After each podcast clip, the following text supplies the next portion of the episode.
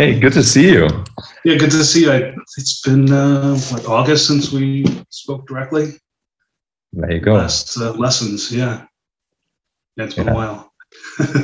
yeah, it's, been- it's been busy, busy time. Good, good for you. I hope. Yeah, yeah. yeah. Keep me busy. I, lots of training and all kinds of things going on uh, with work these days. So, yeah, keep me going. So, shall we dive right into what I want to know? Sure, sure. Yeah. Uh, where'd you like to start? Uh, what I do? Um, yeah, well, so I'm a vitreoretinal specialist. Um, when I tell people that, they immediately say, "What the heck is that?" Um, there's only a handful of people that do what I do throughout the throughout the world, really. Mhm. Um, there are seven subspecialties in in uh, eye care, and retina is one of them. And I'm at a surgical division company called Dutch Ophthalmic Research Center, and we sell equipment to surgeons. Um, not only equipment, but disposables, uh, forceps, you know, different types of devices. And I'm the company consultant, for lack of a better term. I do a lot of things for the company. I started as a rep. Um, I managed the, uh, sales team. Uh, I've been involved in marketing. Uh, I manage now the service aspects of, of the company. Um, I also handle key accounts, which uh, means that I'm involved in um, teaching facilities throughout the uh, throughout the country. And so I work with fellowship programs, uh, training doctors and, and new up and coming doctors. And uh, I also do the training for my whole company. So I certify all of our employees for the equipment that we sell.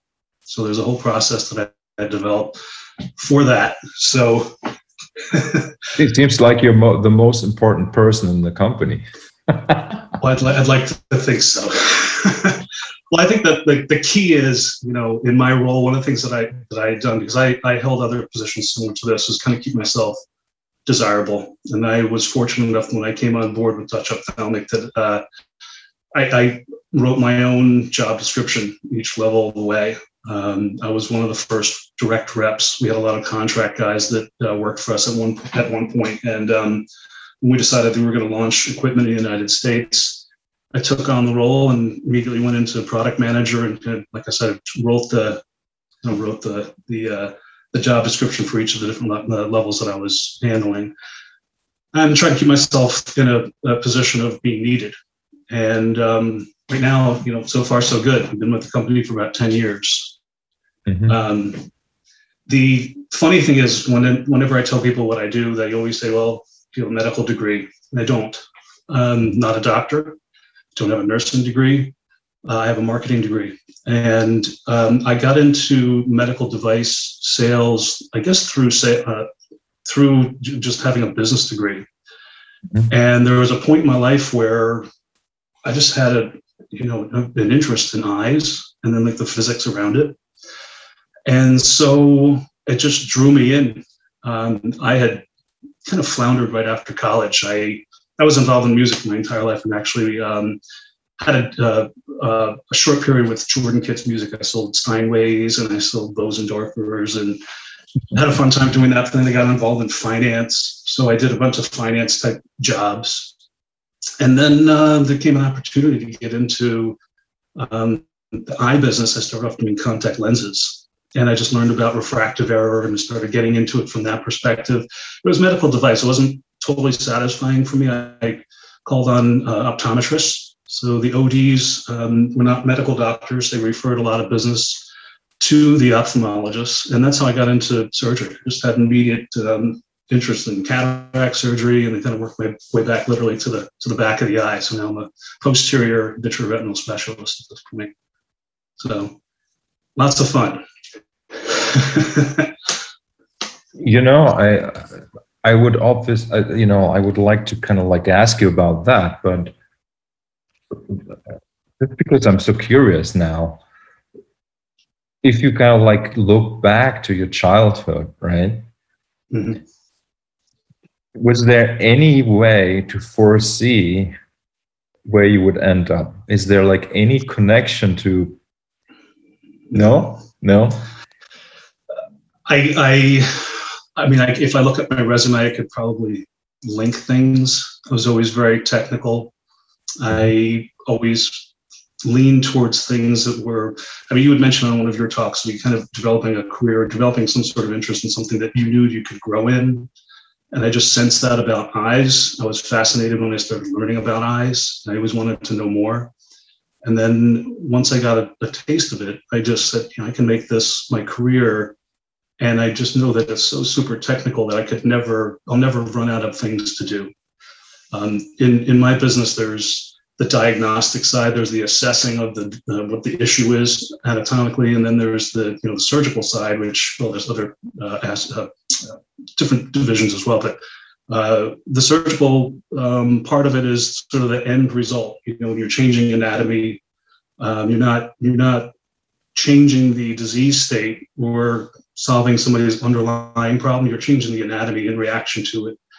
And that sort of thing just fascinated me. Um, and just drawn to it. But I guess there's no real, you know, I guess if you told my young self that someday you'd be a vitreoretinal specialist and, uh, you know, flying all over the world, uh, working with surgeons and, and, essentially teaching them, leaning over their shoulder, telling them what to do, I would have thought that, you know, you're crazy. I never thought that. But uh, yeah, I mean, it's it's very rewarding. Um, there's a period where you, you there's a lot of trial trial and error, and when I look at how we hire people, um, I look for one one trait specifically: somebody who's intellectually curious, somebody who is not satisfied with just learning the basics and then just getting on, you know, getting the job done. It's somebody who's always looking for that next step. And when I first started the role that I have now, I, I had to envision myself five, ten years from then. What would I be doing? Would I be having substantive conversations with surgeons? Would they truly trust me? Would they, you know, listen to what I was saying and take my advice? Because I was not, I did not hold the degree that they had. You know, did I bring credibility? Mm-hmm. And so you have to do a lot of learning by doing. So when I want to train people, it's very difficult when you have to tell someone, okay, well, you just have to do this. You have to make these changes on the machine and you have to trust what's going on uh, inside the eye because you, you know, always fall back on, you know, some very, very basic concepts that you have to know. One of the ways that I train is I look at a very complex situation, complex disease state, complex fluidics, uh, things that can be kind of overwhelming. All the eyes are in in the OR looking at you. You're the you're the person sort of controlling without controlling. And you know, I didn't like that feeling, so I wanted to get rid of that anxiety. But you have to break it down to some basic concepts. Basic concept in eye surgery is, at least for retina, is to flatten and repair retina so that the choroid can feed the photoreceptors. Mm-hmm. And and it's done by aspirating, cutting, and then balancing with infusion. And as long as you keep the balance of those two together, you have successful outcomes. Mm-hmm. And uh, there's ways to play with that. You know, I think uh, over a period of time, one thing that I've noticed is that as a consultant in that sort of arena, in that theater, is, is th- your settings and how you handle surgery um, the your personality kind of comes through. It comes through in the in the settings. It comes through in the outcomes. It can you know comes through in just about everything. Sort of like the uh, you know the holon uh, concept. You know, you're part of the whole, and you know the the the sum of the parts is greater than the whole, but also the the converse. is the same too. It's you know the whole is is equal to the parts. You know, and and it, you you become an integral part of the surgery Mm-hmm. I really liked I really liked that, but again, partially because when I first started doing it, I did not like the anxiety involved uh, that I experienced and not feeling in control. So I had to know it. Yeah. So again, you know, getting back to how we, you know, when we hire people, and that's the quality I, that I look for. Um, and that's hard to find because you're not in an interview scenario. You're not in the OR. You're not testing somebody in that sort of atmosphere. You know, there's a, a lot of improvising that goes on in the OR. You know, a lot of reacting to unplanned situations. And again, it's just a matter of like pulling back and sitting back, understanding you know what you know, and apply you know you input yourself into that scenario and take control of it without without stepping on toes. That's the main thing too. You can't step on anybody's toes. Yeah. So when did you get into this business? I've been doing this for about about 20 years. Mm-hmm. um, so yeah i started off with uh, becton dickinson uh, doing um, just various instrumentation, we call small units, so tonometers and you know, ker- uh, keratomes and some things that were involved in refractive surgery. So for those who, you know, first thing when I when I explain what I do, people automatically think I'm talking refractive. You know, when people go in and they get vision correction and they come out, you know, 10 minutes later and they see perfect. That, that's refractive. Yeah. Uh, so we sold products that dealt a lot with uh, refractive, but that was also my intro to cataract um, got to know cataract surgery, and um, shortly thereafter, I went to Bausch and Lomb, and that's where I got a lot of my not only cataract experience but uh, vitreoretinal experience. So it's it's very different. The interesting thing, I'll tell you, uh, cataract surgery and retina surgery appeals to different type of surgeons. You'd think mm-hmm. eye surgery is eye surgery, right? It, it's not uh, front of the eye. It's it's kind of obvious to me though that it's something completely different. Yeah, well, and and it's not only technique. Tech, you know, of course, the technique is different. The instrumentation is different, but the personality mm-hmm. and personality-wise, what happens with the anterior, the, the cataract surgeons is they sort of bank on a very uh, planned, well-rehearsed stance step type of a procedure the way their scheduling is done. And this is not to insult cataract surgeons. Cataract surgeons uh, certainly, you know, give credit where credit's due. But um, they, they, as a result, they're very good um, business owners because they understand turn time in cases. They, they because they're they're planned type surgeries. They know how to book uh, one consecutive case after the next. Um, just a just a very different type of approach because it's um, well rehearsed dance stuff. They're counting on certain things. They're counting on repetition. Mm-hmm. Okay. Retina surgery is sort of the, if you can picture, um, you know, residency and in any any given classroom, there's always the, you know, there's the nerds. And they're the ones who are sitting in the back, just, you know, super astute, the ones who are really super techy, the ones who can't wait to get their hands on lasers and uh, different types of ultrasound and you know different types of light sources and all the toys that are involved um, to perform the surgeries. And the, the disease state is a lot more complex. So again these are the the surgeons that they they like that blank slate. They get into it. They have a basic um, oct that they you know review the optical coherence tomography which is basically uh, it's like an ultrasound shows the the layers of the retina. So they know what obviously what they're going into into surgery, but they have a basic footprint. And then they go in, it's like a blank slate, like an artist, they they figure out what needs to be done. And it's fascinating to watch them because there are different techniques. A lot of it's pressure related. And this is this is where this is my forte is for whatever reason I really got into physics in, in uh, high school. And I, I could just, you know, I always think on those terms, uh, thinking on how what pressure impacts the next and, and whatnot. Anyway, um, so th- th- it was something that I just, you know, dove into and, and could totally relate. But these are the guys who, um, you know, they they're able to take a disease state that is you're not going to cure diabetes. Okay, you're going to bring a patient from just barely counting fingers in visual acuity to like 2400 mm-hmm. so to you and i that's horrible right? But to them it's incredible. Okay so you're not dealing with taking out a cataractous lens and suddenly you see great. You're dealing with sweeping against the tide of an underlying disease state and, and making the patient functional. Mm-hmm. and how they do this without you know surgery is all about hurting someone to help someone so how do you do that by you know you know you're going to hurt someone in an already a, a bad scenario so how do you make that better so really the best surgeons are the ones who it's it's especially for retina surgeons they're not the ones with the best hands like maybe a cataract surgeon quickest and most efficient they're not necessarily the most astute studied and you know top of the class academically. They're the ones who know when to stop. So it's Mhm. judgment. It's more levels of, of judgment calls.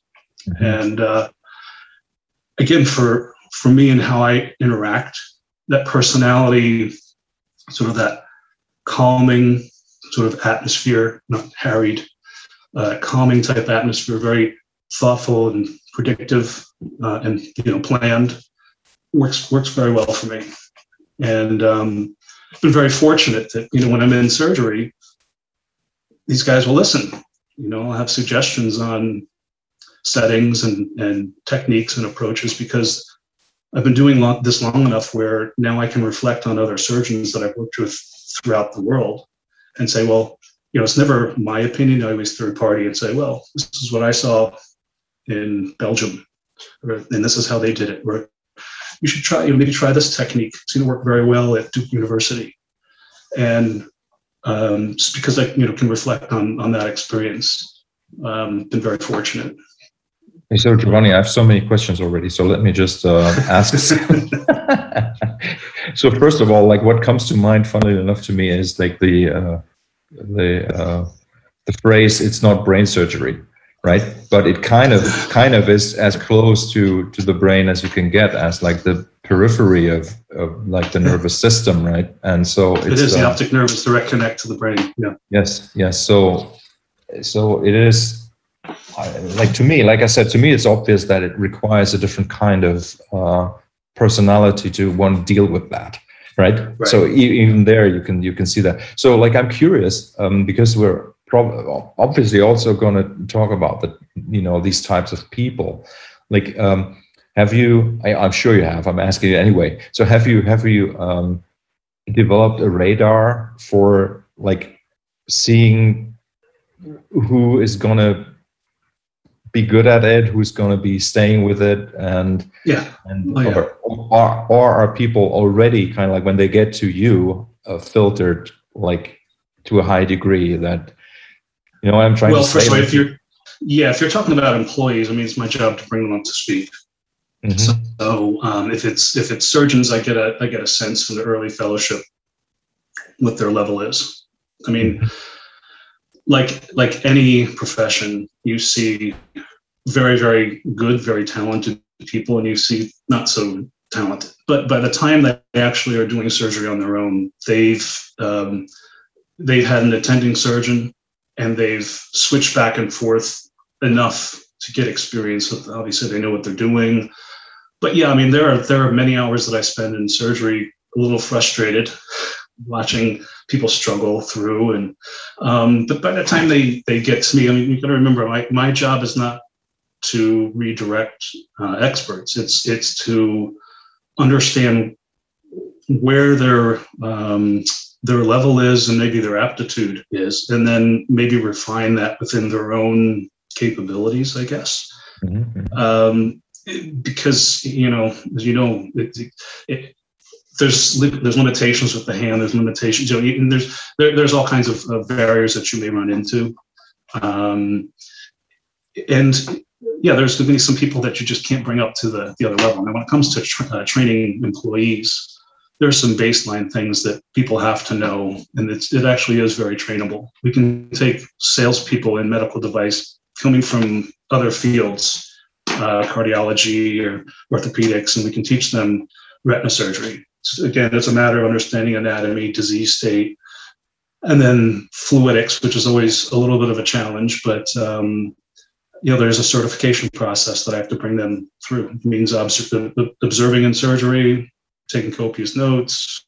You know, there's a long, it's a 52 week process that I have to put together, uh, and then it's ongoing learning from there. Mhm. But yeah, I mean, I think overall, I get a sense for where where people are at and where they're going to end up.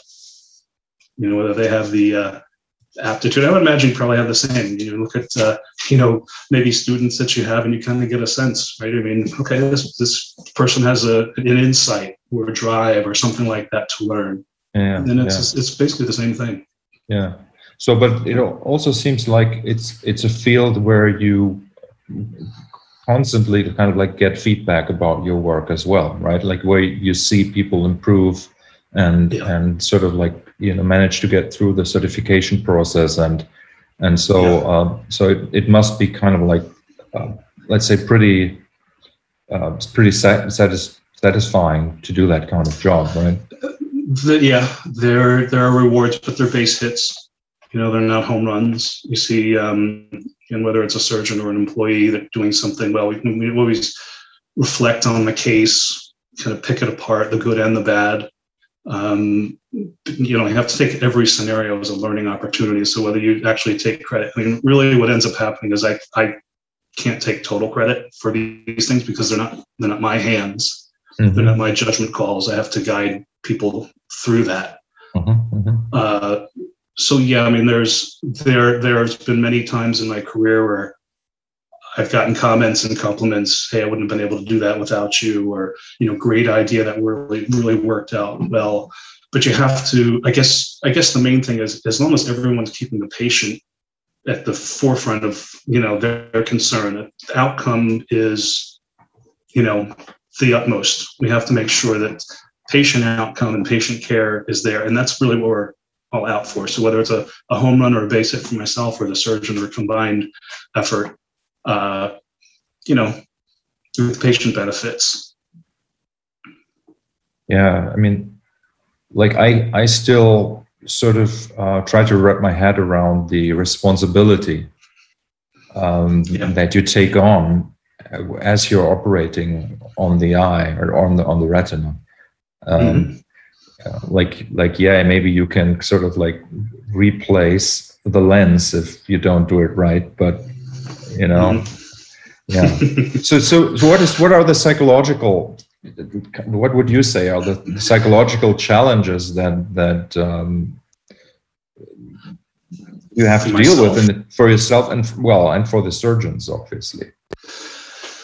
Well, the surgeon, first off, is always looking at things from a liability perspective. They risk a lot being directed by someone like myself or representative of a company. Um, there are disclosures to the patient that yes, there's going to be a rep here. They're trying new equipment or some new ideas, and they, so the patient does recognize a little bit of that stress is taken out but you see personalities change with surgeons. They can be, I mean, I've hung out with some really kind people outside of surgery, and then you get them into surgery and it's just absolute monsters. Mhm. Um, so you have to kind of compartmentalize that, I guess. You have to put it aside and, and get through the case.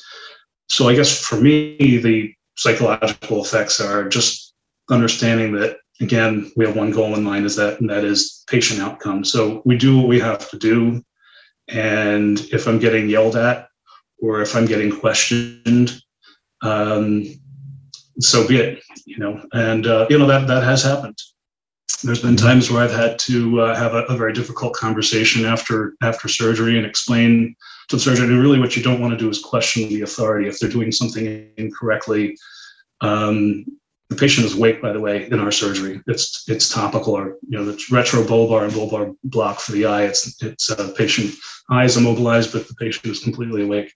So they they will hear conversations, and really what you don't want to do is come across as telling what the surgeon to do because he or she is um, inexperienced. It's it's because yeah.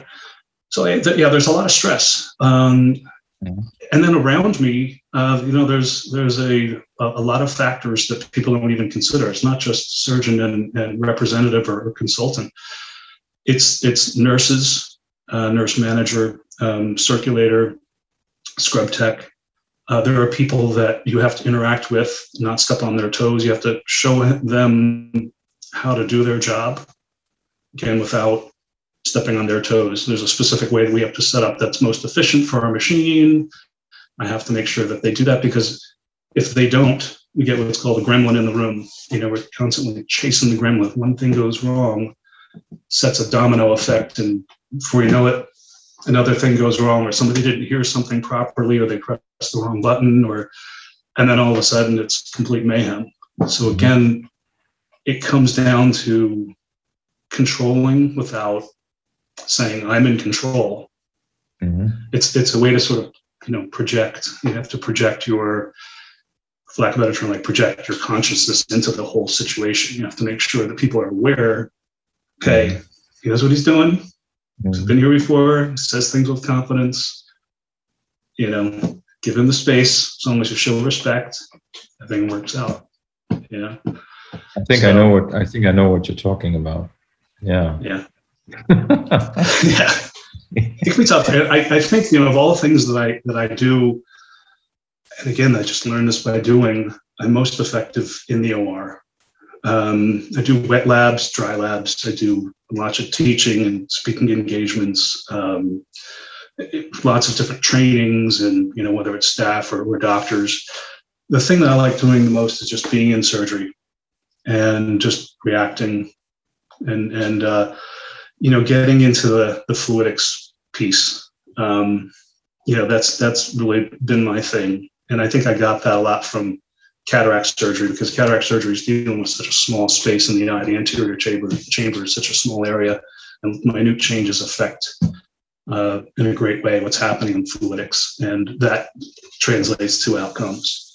So I kind of took that from into retina surgery, and I just understood, you know, what needed to be done from a fluidics perspective. And um, you know, I think that my my issue is because I've come such a long way with what I do.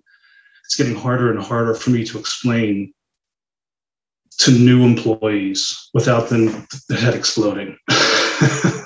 yeah, you yeah. Know, it can get really technical, and uh, I, I've had I've had trainees lock up and say, Giovanni, I don't know what you're talking about. I'm having a panic attack. mm-hmm. Had that happen.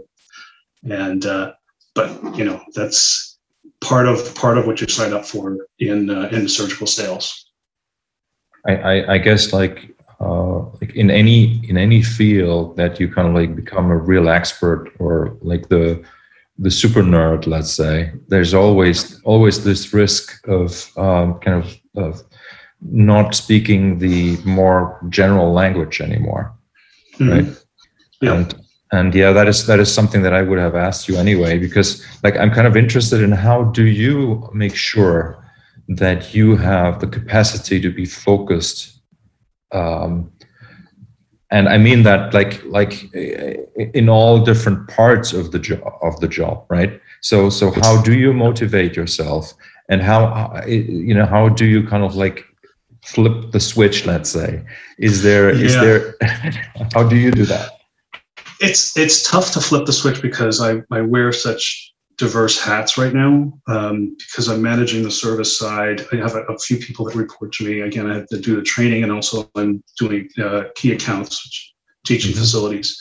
Along with that, I we have new products, so I do a lot of field study, uh, introducing um, new products uh, to key key opinion leaders and getting commentary or getting validation on them. So I think that what I've by necessity have done is is look at each of those functions. And every once in a while one pulls me in a direction and i have to i have to address it. So there's that that natural dynamic that i'm kind of forced.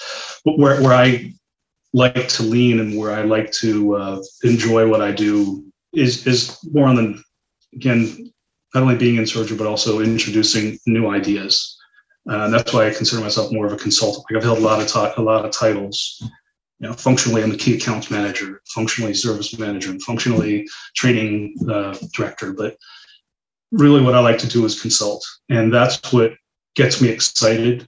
That's what's my my driver. Um, and I kind of I keep on the cutting edge. I mean, I we we read uh, trade journals. Um, you know, these are discussions that I have with surgeons, and they appreciate the fact that I stay on top of new studies and, and whatnot because they're the authors of these of these papers. So I see them at meetings and whatnot, and these and these meetings over the years have been great because become, it becomes like a fraternity party, really. I mean, you go into these big meetings, and it's now a dedicated uh, audience of you know vitreoretinal surgeons all across the world, and you see the same guys year after year after year, and you know revisit old jokes and and whatever. But uh, you know, it's it's always a good time, and and um, but they see the dedication, and and it's not like any other industry where if somebody sees you long term in it, they know your commitment to it. And you know, by that time they've probably heard you speak. They've probably did a speaking engagement. Uh, you've commented on their papers. You've had roundtable discussions. You may have coordinated um, uh, special events for them. So you know, they know exactly where you're coming from, and that's that's what drives me is that rewarding part because um, although part of what I do is in sales, there's no award at the end of the year. There's no, hey, you've achieved, you know, this this trophy. So my mm-hmm. trophies are a pat on the back, nice case. That was really that was really good. Nice suggestion, or you know, no, really bo- like no bonus. No bonus for you? Oh, I, yeah, I get a bonus too. Sure, that's yeah, of course. yeah, it, didn't want to bring the monetary aspect. so, so, is there is there competition for your company in the US? Yeah, so uh, there are three main players: uh, Dutch Ophthalmic, uh, Bausch and Alcon. Alcon has 85% market share Mm-hmm. And then between us and uh, Bausch and Lomb, we share the rest 15%. And mm-hmm. we're ahead of Bausch and Lomb now. And Bausch and Lomb's been around for about 100 and, 140 years. We've been around for 30. So we're a small player in, uh, you know, against Alcon. The interesting thing is, you know, get into like the psychology of it. When you're king of the hill, like Alcon, your your game plan is very different.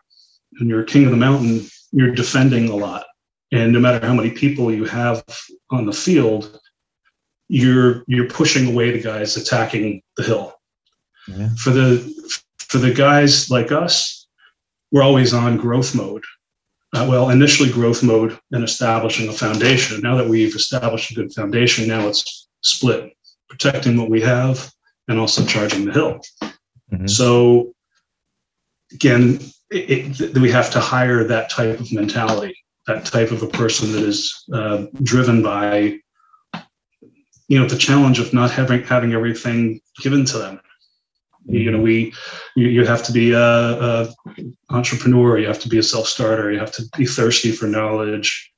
And um, you know we've we spent a lot, of time this past 10 years just building structure just building uh, how we want to structure the company and it's been tough it's been very tough but yeah i'm excited I'm excited. But it's I, would assume it's a it's a pretty big market, right? Like if it's the whole of the U.S. Um... Yeah. Well, see any medical. Uh, well, capital equipment. Okay, so we're a capital equipment company also selling medical device. We used to be medical device only. Now we've redefined, so that is an anchor. It's all companies like that that have an anchor for a specific uh, specialty it's dependent on the disease state or the population. So, cataract surgery, for instance, if you live old enough, you will need cataract surgery. So, it's 100% population, whatever the population is now, it's just a matter of the waves of, of the generations. You know, most people live in Florida, they are X age, therefore, the biggest market is Florida. You know, it's kind of looking at it from that regional perspective. For retina surgery, as long as we keep people uh, eating poorly. We have diabetes, uh, and there's age-related macular degeneration, and uh, a few other issues related to aging. Um, our business grows between one and two percent every year based on population growth. So if you can exceed the one or two percent population growth of uh, of the disease state, you're doing pretty well. And we've we've grown in ten well, double digit uh, market share every year since I've uh, started with the company. So it's it's pretty significant. Mm-hmm. There, it's, there, there are a few things that are potentially will affect our surgical volume. There's drug regimen. There's things called anti-VEGF, which is a uh, vascular endothelial growth factor. It, uh, stops the uh, neovascularization that creates all these problems in the back of the eye. So there's those injections. Um, there's other types of, of uh, drugs that will delay surgery. Mm-hmm. So we see a little bit of an impact, but um, surgical for retina will, I don't want to say always be there, but there's there's certainly a need for it now. And again, as long as the population maintains and, and grows based on the disease state, we'll have we'll have a job. Mm-hmm. Yeah, yeah, I'm, I'm, I'm sure you will have the job for for a while. yeah. yeah. So, um, can, can you can you like? Yeah, I know for for you, it's it's just just nothing probably anymore. But just can you give me like an example for a specific kind of uh, degeneration of the retina that and and how to fix it? Well, okay, so there are basically three different categories of things that we deal with. There's uh, macular holes and puckers. That's one category. And then there's retinal detachments. And then there's diabetic cases. Now, each of them have either vitreous or retina related issues. So the, the most basic one, macular, macular degeneration. Um, as we age, the vitreous, which is the, the gel in our eye, mm-hmm. it liquefies. So when it changes its medium, it changes from a gel to more of a liquid, it collapses on itself. While it collapses, it also creates tractional forces on our retinal layers. So once you start pulling on those retinal layers, it can potentially pull either a plug out, which is a hole, or starting off one, which is a pucker, or it eventually can create a, a full detachment. Okay, and then now we have to find ways to to uh, flatten and repair that. Yeah. So the way we do that, we go into three sites into the eye. There's the infusion line, which is always uh, superior, um, well, inferior temporal. Okay, so inferior temporal is the surgeon sitting at the patient's head. And the patient's facing straight up to the ceiling. Okay, so your infusion line is always furthest away to the temporal side. And then 10 and 2 trocars, entry sites, cannulas into the eye. That goes in through what's what's called pars plana. Pars plana is the safety zone between the, the iris, so the colored part of your eye, and the transition to the white, the sclera. There's like three and a half to four millimeters space there. That's a safety zone without damaging retina. So we go into that through cannulas. Uh, we aspirate and cut um, the vitreous. So vitreous is like a it's like a sweater. Start pulling it, it keeps pulling unless you're cutting it as you're going, and you have to be very careful because if you're pulling too fast, it could detach retina as you're trying to get rid of the vitreous. So there's a balance there. Mm-hmm. So we do a vitrectomy, clear all that out, and we um, we take out what's called the hyaloid. It's a transitional um, layer between the vitreous and the back of the eye take that out. There's literally, literally calling popping the hyaloid. We put a staining agent on the retinal surface, and the staining agent only sticks to live tissue, mm-hmm. called the ILM, which is the internal limiting membrane. So it identifies visually uh, what we need to peel. Okay, so if we identify, we see the hole that was created by the tractional forces, we need to peel around that, relieve the traction. If you think of um, ILM like scaffolding, you know, in a structural base. If you take the scaffolding out, there's no longer anything to grow back on it. There's no scar tissue or any response that the body can make to grow back and then create more wrinkling or defects in the retinal layers. So we peel that off, and that's done with forceps. And all the while, we're using a, um, a light pipe. So it's an endo illumination. Uh, we utilize uh, an LED light. There are others like xenon and photon. Each of them has phototoxic uh, effects. So we have to be very careful of damaging the eye again while we're looking in it to mm-hmm. repair. Mm-hmm. Peel that membrane. Uh, then we have to create what's called a tamponade. So a tamponade is a way to push against the walls of the eye. Um, it's typically done uh, with an expansive gas. We utilize something called C3F8 or SF6. It's a, uh, use at a, at a specific concentrate, usually 15, 20% with filtered air.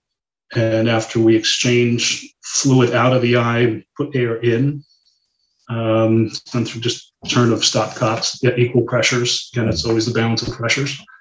We put the expansive gas in, remove the trocars, make sure they're self-sealing. If there's any leak, we suture them.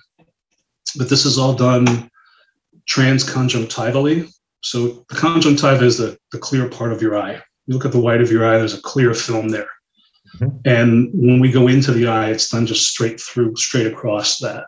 My company developed uh, well transscleral uh, entries, and um, it's a very easy way to get into the eye. Very small gauge.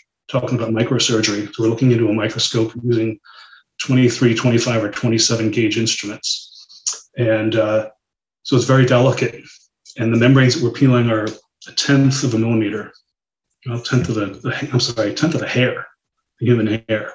So it's very, very, very fine maneuvers. Mhm. So that's that's macular hole or pucker surgery. If it's retinal detachment, we have the same basic steps of entry into the eye and infusion, uh, vitrectomy, remo- removing the gel, the vitreous gel. Then we have to So, so, so let me let me ask the question. So so just so I understand. So like you used you you put the gas in to kind of like push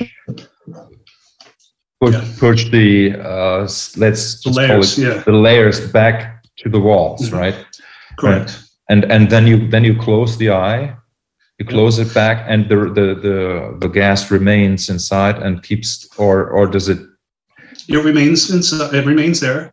It Mhm. dissipates after a period. So depending on the type of gas, SF6 may last a week, uh, C3F8 will last two weeks, Mhm. and it's positioning dependent. So if we're working on the macula, which is in the back of the eye, uh, the patient will actually be instructed to face down for as long Oh, as yeah. however Yeah, many days they can. So Yeah, face down, and that obviously it's it's trying to rise, so it's creating the most amount of pressure to the back of the eye. Um, but yet will dissipate, and then the body will naturally exchange fluid um, to replace that at one point. So it doesn't. The gas doesn't stay there forever. Okay. Okay, so there's got to be a second surgery to to put the No, it just dissipates. So Ah. you- there is no second surgery. Now, yeah, there is another type of a tamponade, which is a, a, um, a heavy oil. So we use it's called a 5,000 centistoke oil, which is put in the eye and it remains for a lot longer period. That's done for much more severe breaks. So this is non-positioning dependent. Okay, so um, if we put a 5,000 centistoke oil in, well, that oil is not absorbed by the body. So we do have to eventually take that out, doing another surgery. So some of the surgeries I see are second or third or fourth surgeries uh, for a patient, long-term care, you know, long-term repairs that this patient has to have.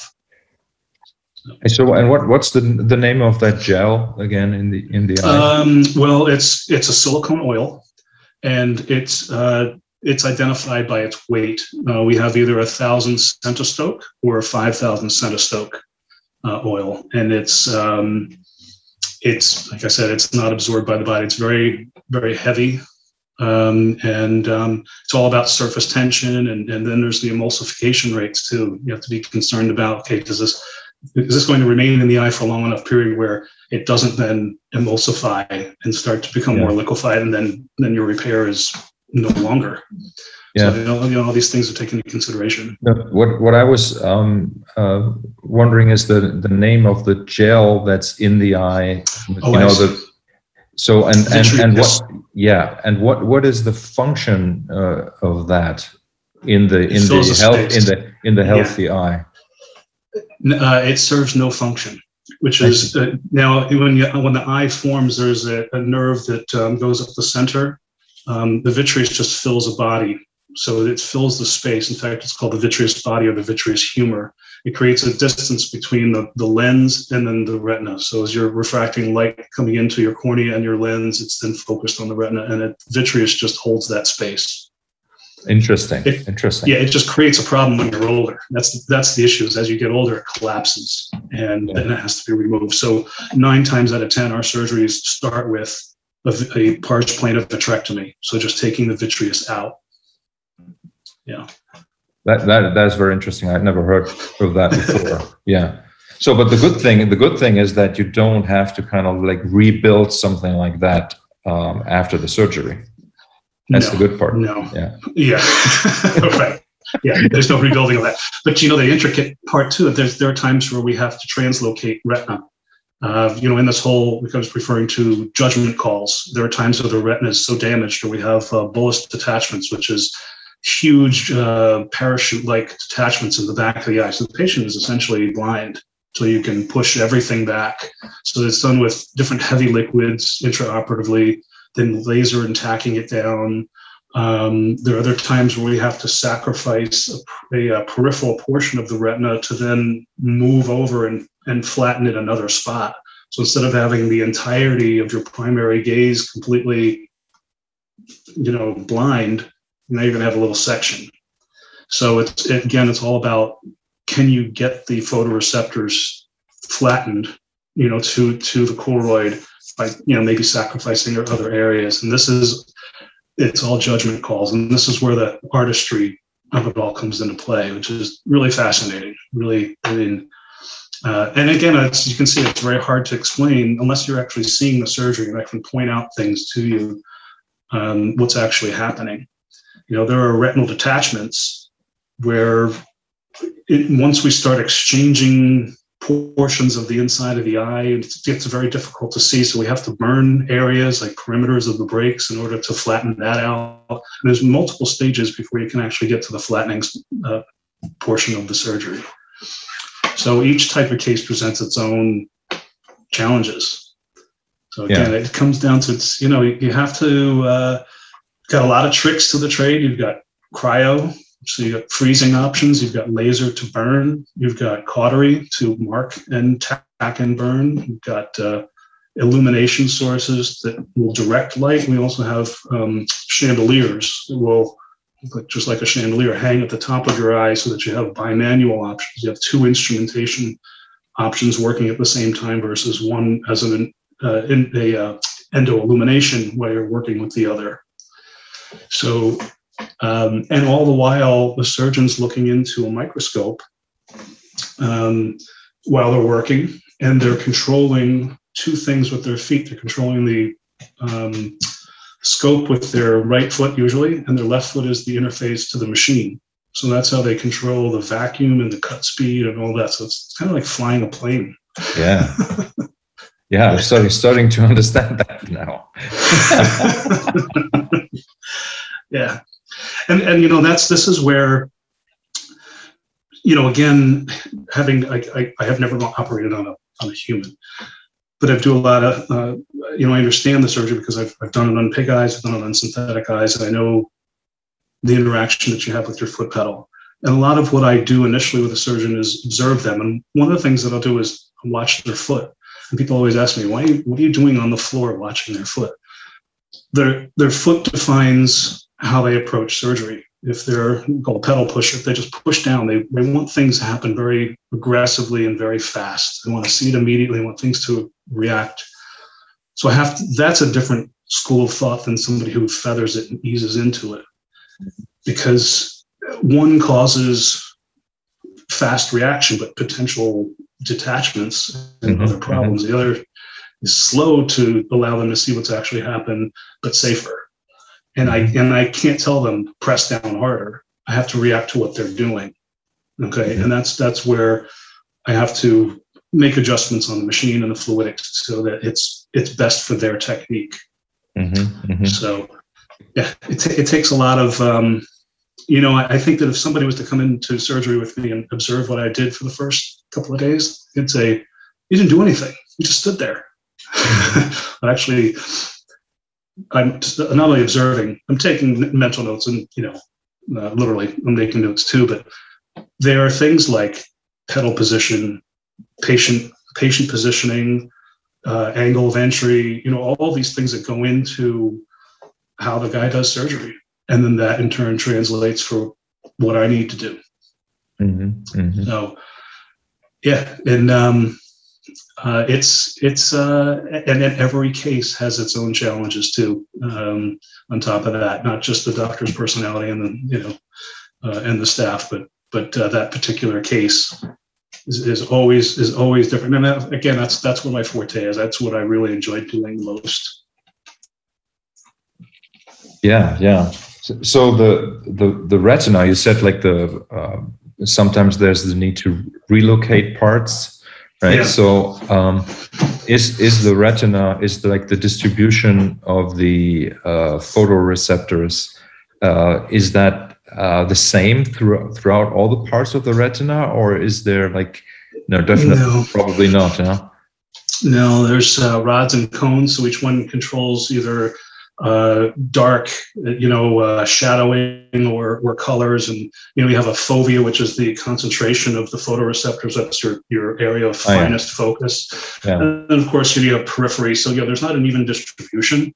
And that's again where if you have to translocate um, uh, retinal tissue to a place that makes sense because you can flatten it, does it make then functional uh, sense for the patient?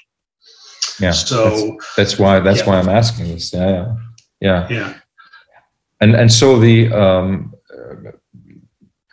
just just so that I that I like completely understand. So the the photoreceptors kind of like attached to the nerves that to the optic nerve, right?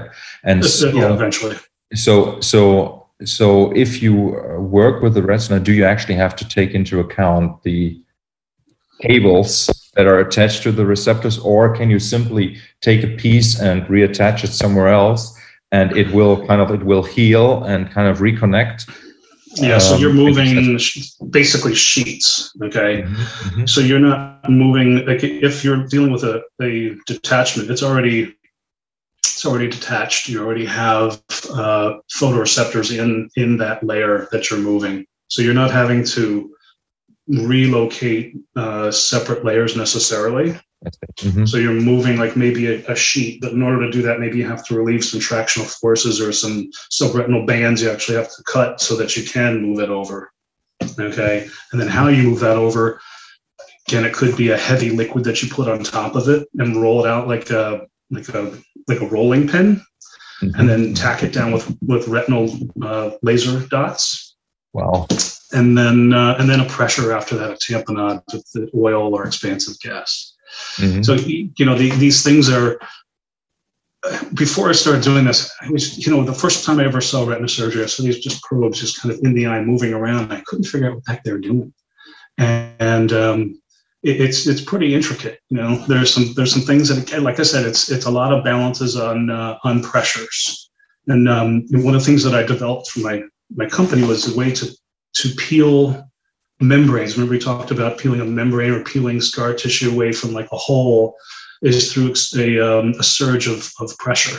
So instead of utilizing, well, you can use a forceps as a as an adjunct, but you surge pressure to push the wall away from you at the same time that you're pulling the forceps. Um, but again, you know that that sort of approach is kind of unconventional because how much pressure you put in the eye before you start choking the optic nerve. Um, you know, again, it just has to be a, a balance. Um, you know, and uh, it, it, but it's it's it, it's interesting. You know, it's uh, those are the kinds of things that I like to focus on. Is like the new techniques and look at the existing um, the existing technologies and say, okay, well, what if we did it this way? You know, Mhm. now it's just a matter of convincing my company to uh, implement some of these ideas. know, It's uh, yeah, you know, like I've just said this this maybe a little bit of a metaphysical sort of like thought. Okay, so in in the eye by design, you have the blind spot, right? Yeah, yeah. So so um, if, you know, if there was a way to just just cover up the blind spot with with retina, Mhm. you know, with with photoreceptors. Um, Yeah. That would have to probably be be cloned outside of the body or something, and then kind of like, I mean, th- Yeah. this is just a stupid idea, Yeah. but, but it's No, it's just it- just it's just fascinating, you know, because the every eye basic, does have a black a blind spot. yeah, yeah, that's a cool thought. You know, they are right now. We're working with stem cells. Uh-huh. um, different, uh, you know, in, in the healing process, actually injecting. So, you know, it's always hard to tell where the industry is going because, um, you know, is it small gauge, smaller gauge surgery, or is it difference in fluidics, or what is it? Um, you know, we had, we had talked about that in kind of a skunk works type group of ours, and we all agreed that the smaller gauge surgery that you go, the more time it takes. So it's not going to go that route. But now it's going to get on more of like a genetic or a um, you know, like these Da Vinci systems that are now robotic, and, and this could be more about gene therapy or, or um, you know, basically injecting into a subretinal space these tiny needles so that you can address things on a, on a, on a drug level, but you need a machine to do that because the hand can only be so steady.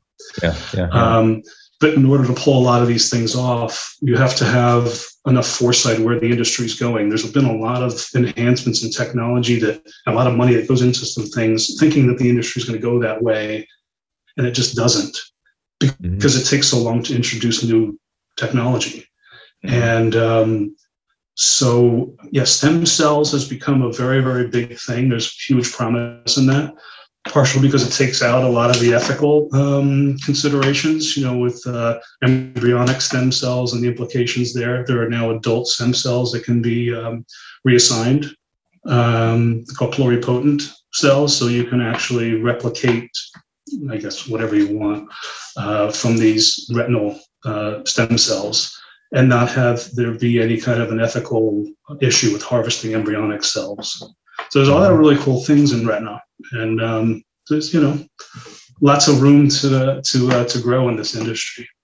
That's yeah, that's super fascinating. So I, I think I think you're not you're not uh, you're not thinking about retiring anytime soon, right? no, I don't think I can. Yeah. I got a, I got a U8. I got a U8 to. You you, you got to ask for a bigger bonus. Yeah. yeah. I really, do, I, I really do enjoy what I do, though. Um, I think you know when I'm training, I think it comes through. I think I get really excited about it, and uh, you know, I, I'm okay wearing the nerd hat. You know, I'm okay uh, being like the techie guy, even if the, if I'm accused of being too techie. Um, you know, I, I I really do enjoy. I really enjoy what I do.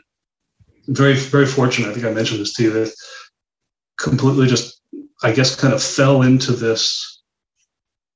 Maybe I aligned myself with the right people. I don't know. Maybe they saw something in me or whatever. They gave me the right opportunity, but completely lucky. I just You know, you're you're you're, also Italian and passionate, so that helps. That's it. Yeah. uh, So you, you're so you're you're traveling a lot, I guess, right? Across yeah, I'm back into travel mode. Um, I'll, uh, I, I've been to Miami a handful of times recently, Indiana. Um, not a whole lot of international. I will be launching some new equipment at the end of the year, so we'll have to go to Holland. So where our uh, home office is in Zuidland.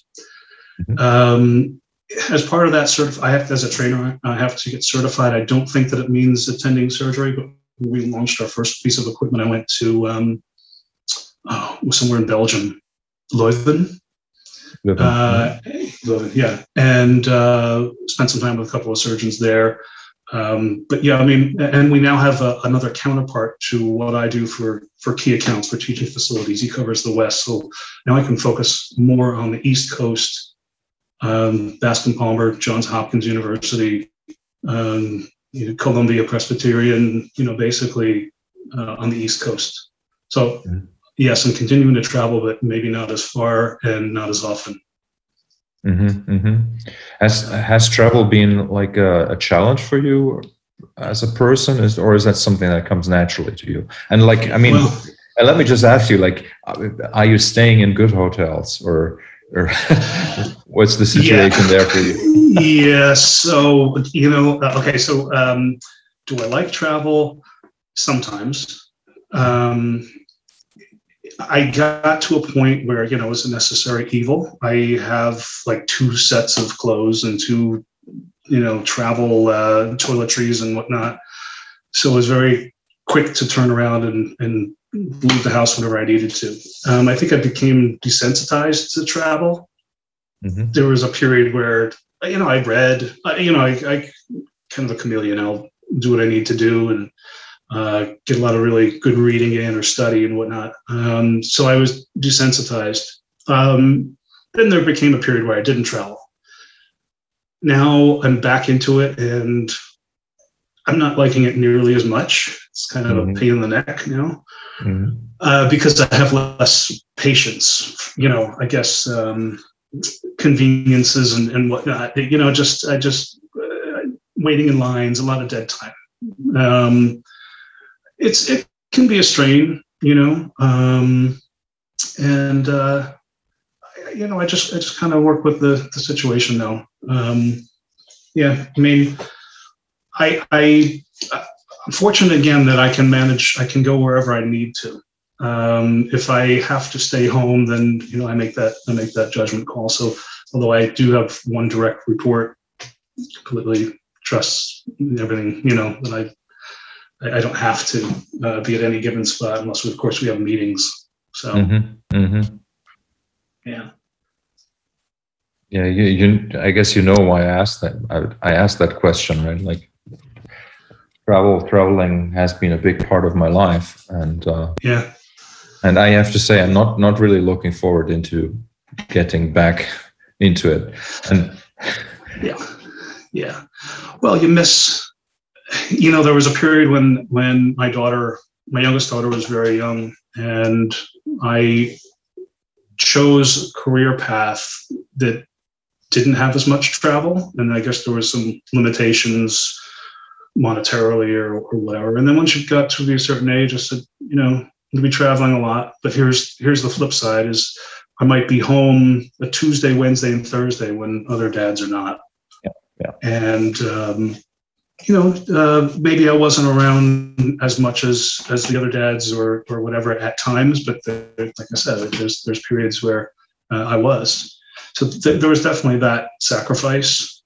Um, like I said, it, I, I travel with Marriott's a lot, and things have changed with Marriott after Bonvoy took over, and I can go on and on and on. But yeah, I have like a regular hotel, nice chain that I stay at, and um, you have just ridiculous points to use if if ever family wanted to go on a vacation and you know use the points. But uh, so there are some benefits. You know, Mhm. like I mean, I can't complain. Like it just you know, I have to put it into perspective. I, I have opportunities that others don't, and I'm I'm appreciative of them.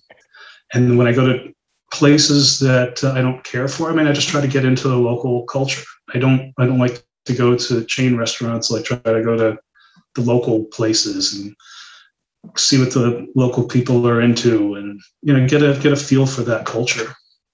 And um, you know, I'll take pictures. There's a period where I was, you know, it's all over. I was taking pictures and posting on Facebook, and uh, you know, some people would say, "Where the hell are you going? Where you at now?" but uh, yeah, I, you know, it, it it definitely gets old, though. It gets old. yeah, yeah, yeah, yeah. But you know, like the the the upside definitely is the fact that you actually are forced to take new perspectives even just just physically right like you're in a new place and you're in a new climate and and a different kind of uh, um, uh, let's say it's like a, like a southerner may have like a completely different psychology than a northerner or you know like and and i very think true. and and that is that is sort of like what I I think what I've drawn out of uh, being on the road on you know worldwide is like meeting uh, and getting to know different cultures and climates and um, and and you know I think I think it's a it's an okay price uh, to have you know having to get on a plane but if it's if it's at five in the morning then then it's a problem you know? like Yeah, happened- I've done a few of those. Yeah.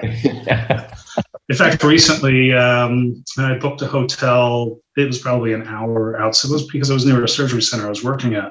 I booked a hotel right near there, so it made sense. Well, I also booked a flight leaving. This was coming out of Indianapolis at 6 a.m.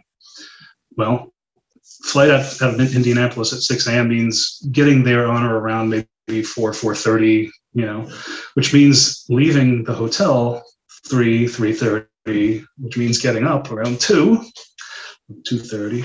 yeah So I asked the front desk and I said, by the way, what are my options here? Because I was in the middle of Indiana, the Mhm. outskirts of, of the city. And her response was, You really don't have many options at all. There's no taxis. I mean, you can try to get an Uber, but I highly doubt that there's going to be an Uber driver anywhere in the vicinity at 3 a.m. So, okay, well, I'm, I'm getting a cab I'm going staying at a hotel like at the airport that has a shuttle to get, get back. So there's that hassle I run into, you know? yeah you know like like for us it's like we we play a show uh, like in i remember one in istanbul and the, the show starts at 9.30 and uh, we pack we're packed up at one at uh, uh, well, how do you say like the third you know half well, after midnight after midnight get to the hotel and have to leave the hotel at two in the morning. It's like it's yeah, stuff like that. brutal. Yeah, brutal. yeah, yeah, yeah. It wears on you. So maybe you know, just to, to come, back to the eye as uh, as an objective uh, study, and uh, what is what is sort of like like the most fascinating aspect about the eye, and also maybe let's just say like even even overall like the human um, um, physiology. You know, like what what is what is fascinating to you? What is most fascinating to you? Well, they say that the eye is the most, or seeing is the most prized of, of the senses. And that's why, you know, when you, you suggested uh, third ear, why that was fascinating to me because it was a completely, you know, I had always had this eye perspective and I thought, you know, it's the window to your soul and, you know, all these uh, other uh, cliches and whatnot. But you know you can learn so much from the eye i think is what i've you know when i look at the eye even a basic eye exam you can tell if someone has uh, high blood pressure cholesterol um, there's all kinds of things that you can tell from the eye. Um, I'm, I'm fascinated that there are seven subspecialties in such a small piece of the anatomy of the human body. Um, i'm also fascinated that it's direct connect to the brain. Mm-hmm. um, and also you know get into this whole how images work and how information is sent to the brain. I mean just creates a whole new world of how we collect data mm-hmm. you know mm-hmm. talk about like how we experience our consciousness and the way we perceive things um, it's really it's really pretty cool you know um, i mean i i don't know if other people think this way but i think in images. You know, I think in you always have this self dialogue, and mm-hmm. but I, mm-hmm. I, think in images, and I think in I kind of you know I, I, wonder what it's like for people who have never seen, like how. Mm-hmm. Obviously, they can they relate they can in a different way, but uh, you know it, it's just it's fascinating to me how the human body communicates to the outside world. Um, and the, the, eyes is it's like the most obvious of things. You see these videos of people who are colorblind and they get these special glasses and see the emotion just immediately just brush over them and you know it's, it's fascinating. I you know I can kind of relate because for my for my hearing like I have very poor hearing. It might have been because I played a lot of really loud music when I was young maybe it was a genetic thing, but yeah, I'm losing my hearing. I wear hearing aids and I'm only 53. And I, even though I wear them all the time, I lose quality of sound. Mm-hmm. And, you know, as I get older and you lose a quality of vision, we get by, you know, we wear glasses and we have accommodation for reading and distance and whatnot, and it all works. Um, but I just wonder how that changes our worldly perspective you know does it translate to other things and because you know i would just deal with you know i adjust my glasses or i look a certain way to get a better focus it's just everything like your whole positioning in space is completely different you know? So yeah i find that i find that fascinating. You know my my daughter um she like again like like i wasn't aware of the power of the eye like her eyes and her ears as well but like her eyes in particular like she sees like a small dog like a mile away it's really it's it's so fascinating. And like like where where to me it's like it's not even i i you know i wouldn't even know there's anything. And yeah. kind of like she can see it. And and and the funny thing is that as you say like the perception right? Like the the um, the fact that there is this, uh, let's say, relatively easy to understand receptive organ, right, where mm-hmm. we can describe, okay, we got the cones and blah blah blah, we got all these things, and there's yeah. these layers, and then they're connected to the optic nerve, and blah blah blah. But then, like everything that happens after that, where you can like recognize shapes and and objects and and and yeah. uh, I, I'm totally with you. It's like it's it's really the most magical uh, uh, thing, right? And it kind of like kind of like raises these these really deep uh, philosophical questions, right? Like, Yeah. is is what is out there is that real, right? Like where like if we actually we seem to believe that we actually have these receptors, like we have the organ that is the eye, right? Yeah. And and the question is like where does where, where does the construction of reality actually start? Does Right. it start kind of like outside of our body? Right? Is it is it are we constructing the things that are outside of our, body, or are are we even constructing our body? Like you know, like and and so where is that? You know, I- Well, I it's just fascinating to me is, is when you look at dreams, for example. You know, I've had dreams where I'm in places that I've never been. Um, so obviously, my imagination is putting pieces of things that I've seen together, creating an atmosphere, or you know, and people and whatnot. But think about that. That's that's pretty amazing. That that the human brain can do that, where you're putting together all this information to something that makes sense and is recognizable and feels and looks real, but it's not.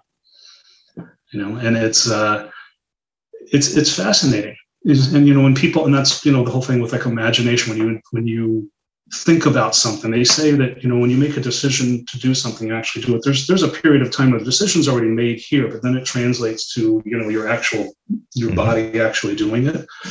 What is that mechanism? Like what is the, dis- the decision making process that does that? There's some sort of an internal like ethics decision or or you know some sort of discussion that's taking place that you're not conscious of. Yes. and it's as a result of your exposure whatever your exposure is uh, visually and aurally you know it, it's great that you used the word discussion for that because I really think that this really describes it very well. There is there's an internal there's an internal uh, uh, uh, an army of parts that are making contracts all the time, right? Like in a way. Yeah. Well, and I think, you know, philosophical, I think that we are, you know, we're in survival mode in just about everything. We seek pleasure, avoid pain on the most basic level. And how our brain is wired and how we react, you know, all somehow trickles towards that. But I also think it has a lot to do with exposure. You know, how willing are you as an individual to expose yourself to different cultures and you know different ideas and you know it's the it's the you know it's interviews it's like this you know in, in your podcast where you're talking to lots of different people getting their perspectives and like pulling it all in like take little facets or you know little things from each person and develop your own ideas uh, and expand on them further but that's that's kind of what it's all about that's the that's the cool life experience part you know yeah. Yeah. yeah Yeah. oh, fantastic, Giovanni. This was this was great, and it, uh, time Yeah. time passed very quickly for me here. yeah, yeah. Same here. Same here. I'm glad we uh, glad we connected.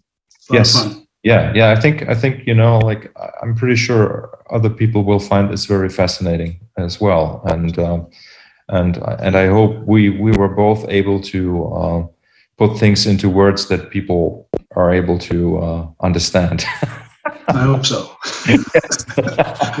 Back into hiding I go. Right. Yes, yeah.